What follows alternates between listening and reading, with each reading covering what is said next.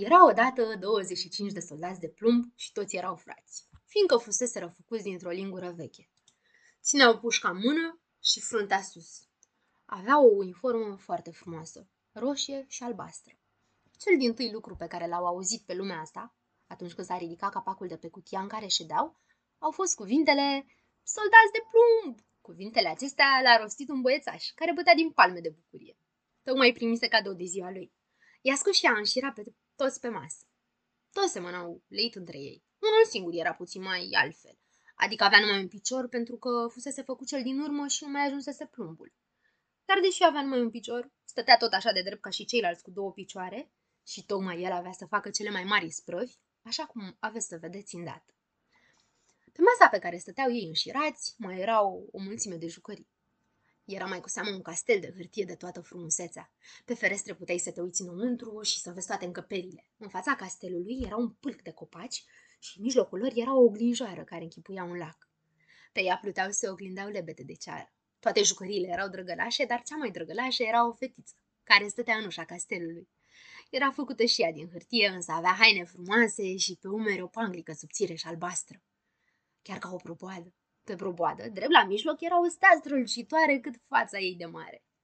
Fetița stătea cu brațele ridicate, fiindcă era dansatoare, și își ridicase și un picior, dar așa de sus, încât departe soldatul de plumb nu vedea. Unde? Și credea că fata are ca și el numai un picior. Ar fi o nevastă tocmai potrivită pentru mine, se gândi el. Atâta numai că e cam băieroaică, adică stă într-un castel și eu stau într-o cutie în care suntem 25 de inși. Nu sunt tocmai potrivit pentru ea, dar eu tot am să încerc să intru în vorbă cu dânsa. Și s-a întins cât era de lung după tabachera de pe masă. De aici putea să se uite în voie la dansatoarea acea mititică și subțire, care stătea mereu într-un picior, fără să cadă. Seara, soldații de plumb au intrat în cutie și toți cei din casă s-au dus la culcare. Și atunci, cutia cu muzicuța a început să cânte tot felul de cântece vesele. Soldații de plumb au început să zângănească în cutia lor, fiindcă voiau și ei să iasă și să vadă cei, dar nu puteau să ridice capacul. Spărgătorul de nuci se dădea de tumba și creta se zbenguia pe tobliță. De atâta alarmă, canarul s-a trezit și a început și el să vorbească în versuri. Numai soldatul de plumb și cu dansatoarea nu se mișcau din loc. Ea stătea mereu într-un picior, în vârful degetelor și cu brațele întinse, iar el stătea tot așa de neclintit pe singurul lui picior și nu-și lua nicio clipă ochii de la dânsa.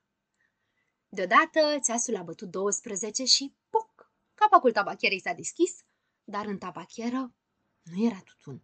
Era numai un drăcușor mititel și negru, o șmecherie strașnică. Ascultă, soldat de plumb, a spus drăcușorul. Mută-ți ochii în altă parte. Dar soldatul parcă nici n-ar fi auzit.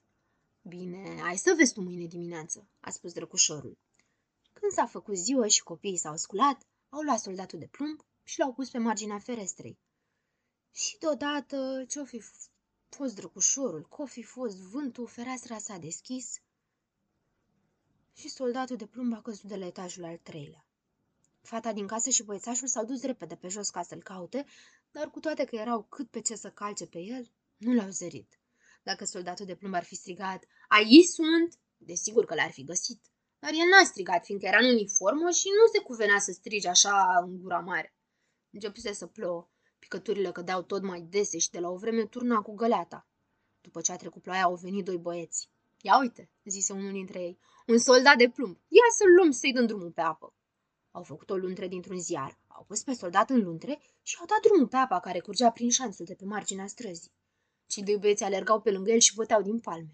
Ce umflată era apa și ce valuri făcea. Fusese ploaie, nu șagă. Luntra de hârtie se legăna încoace și încolo și câteodată se învârtea așa de repede încât soldatul tremura. Dar tonic Linti rămânea. Fața era nemișcată și el se uita drept înainte și nu scăpa pușca din mână. Deodată, luntra a intrat pe sub un podeț. Era întuneric chiar ca în cutie. Oare unde mă duc? se gândea el. Asta e numai din vina drăgușorului. Ah, dacă fetița aceea ar fi aici cu mine, în luntre, nu mi-ar păsa chiar dacă ar fi de două ori mai întuneric decât este. Deodată a venit un șobolan care își avea casa acolo sub podeț. Ai pașaport?" a întrebat șobolanul. Arată-mi pașaportul. Soldatul de plumb n-a răspuns nimic și și-a strâns și mai tare arma la umăr. Luntra a plecat mai departe și șobolanul după ea. Brr, cum își mai rânja dinții și striga la așchile și la paiele care pluteau duse de apă. Opriți-l, opriți-l, n-a plătit vama și nu a arătat pașaportul. Apa curgea tot mai repede. Soldatul de plumb a mai putut să vadă o clipă lumina zilei când a ieșit pe sub podeț. Dar deodată a auzit un vuiet care ar fi speriat și pe un om cât de viteaz. Aici, la capătul podețului, păriașul de ploaie se vărsa într-un canal mare. Pentru soldatul de plumb asta era tot așa de primejdios cum ar fi pentru noi dacă ne-am rostogolit într-o cascadă. Acum era greu de tot. Între a ieși de sub podeț, soldatul se ținea cât putea mai drept. Nimeni n-ar fi putut să spună că a clipit măcar. Luntrea s-a învârtit de vreo 3-4 ori, s-a umplut de apă și a început să se scufunde. Soldatul de plumb era acum în apă până la gât. Luntrea se scufunda tot mai tare și hârtia tot mai tare se desfăcea. Apa îi ajunsese soldatului până peste cap. El se gândea la dansatoarea cea mititică și drăgălașă, pe care nu avea să o mai vadă niciodată. Și în urechile lui răsună un cântec. Du-te la război, oștene, și de moarte nu te teme. Hârtia s-a rupt și soldatul de plumb s-a prăbușit în apă. Dar n-a ajuns la fund, fiindcă chiar în clipa aceea un pește mare l-a înghițit. Ce întuneric era înăuntru. Era mai rău decât sub podeț și era așa de strâmb locul. Soldatul de plumb însă era neclintit și zăcea întins cu arma la umăr. Peștele umbla încoace și încolo prin apă și se zbuciuma cumplit. Apoi s-a oprit deodată și nu s-a mai mișcat. Pe urmă, o fâșie de lumină l-a străbătut ca un fulger. Lumina s-a făcut-o mai mare și s-a auzit un glas strigând. Uite soldatul de plumb! Ce se întâmplase? Peștele fusese prins, dus la piață, vândut și acum ajunsese în bucătărie pe masă. Și bucătărea sa îl spintecase cu satârul. Bucătărea sa l-a luat de mijlocul două degete și l-a dus în casă. Toți din casă s-au îngrămădit să vadă pe năzdrăvanul care călătorise pe apă până în pentecele unui pește. Dar soldatul de plumb nu se prea fălea cu asta. L-au pus pe masă și să mai spui că lumea nu-i plină de întâmplări minunate. Soldatul de plumb era acum de aia în care stătuse până în clipa când căzuse de pe fereastră. Erau tot copiii aceia, pe masă erau aceleași jucării și castelul cel frumos, cu dansatoarea cea mititică și drăgălașă, stătea și acum tot într-un picior și cu celălalt ridicat în sus, dar fără să se clintească. Soldatul de plumb s-a înduioșat așa de tare, încât mai ar fi început să plângă cu lacrimi de plumb, dar s-a gândit că un ăștia nu trebuie să plângă. Așa că s-a uitat nu mai țintă la dânsa și n-a spus nimic.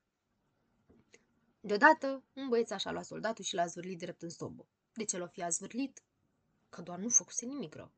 Dar aici, desigur, că tot drăgușorul din tabachiară și-a vărut coada. Soldatul de plumb stătea acum pe jeratic și se simțea năpădit de o căldură nemaipomenită. Căldura asta au fi fost de la foc sau au fi fost de la dragoste. Nu știa nici el. Culorile ei se șterseseră. Că i s-or fi șters de zbuciumul călătoriei, ori de atâtea necazuri care dăduseră peste el, cine mai știe. Se uita la fetița într-un picior, fetița se uita și ea la dânsul și soldatul simțea că se topește, dar tot neclintit stătea cu arma la umăr. Deodată s-a deschis ușa, s-a făcut curent și dansatoarea, luată pe sus de vânt, a zburat drept în sobă lângă soldatul de plumb. A luat foc și s-a făcut scrum. Soldatul s-a topit de n-a mai rămas nimic din el decât un cocoloș de plumb și, când a doua zi dimineața servitoarea a scos cenușa din sobă, n-a mai găsit din el decât o inimioară de plumb.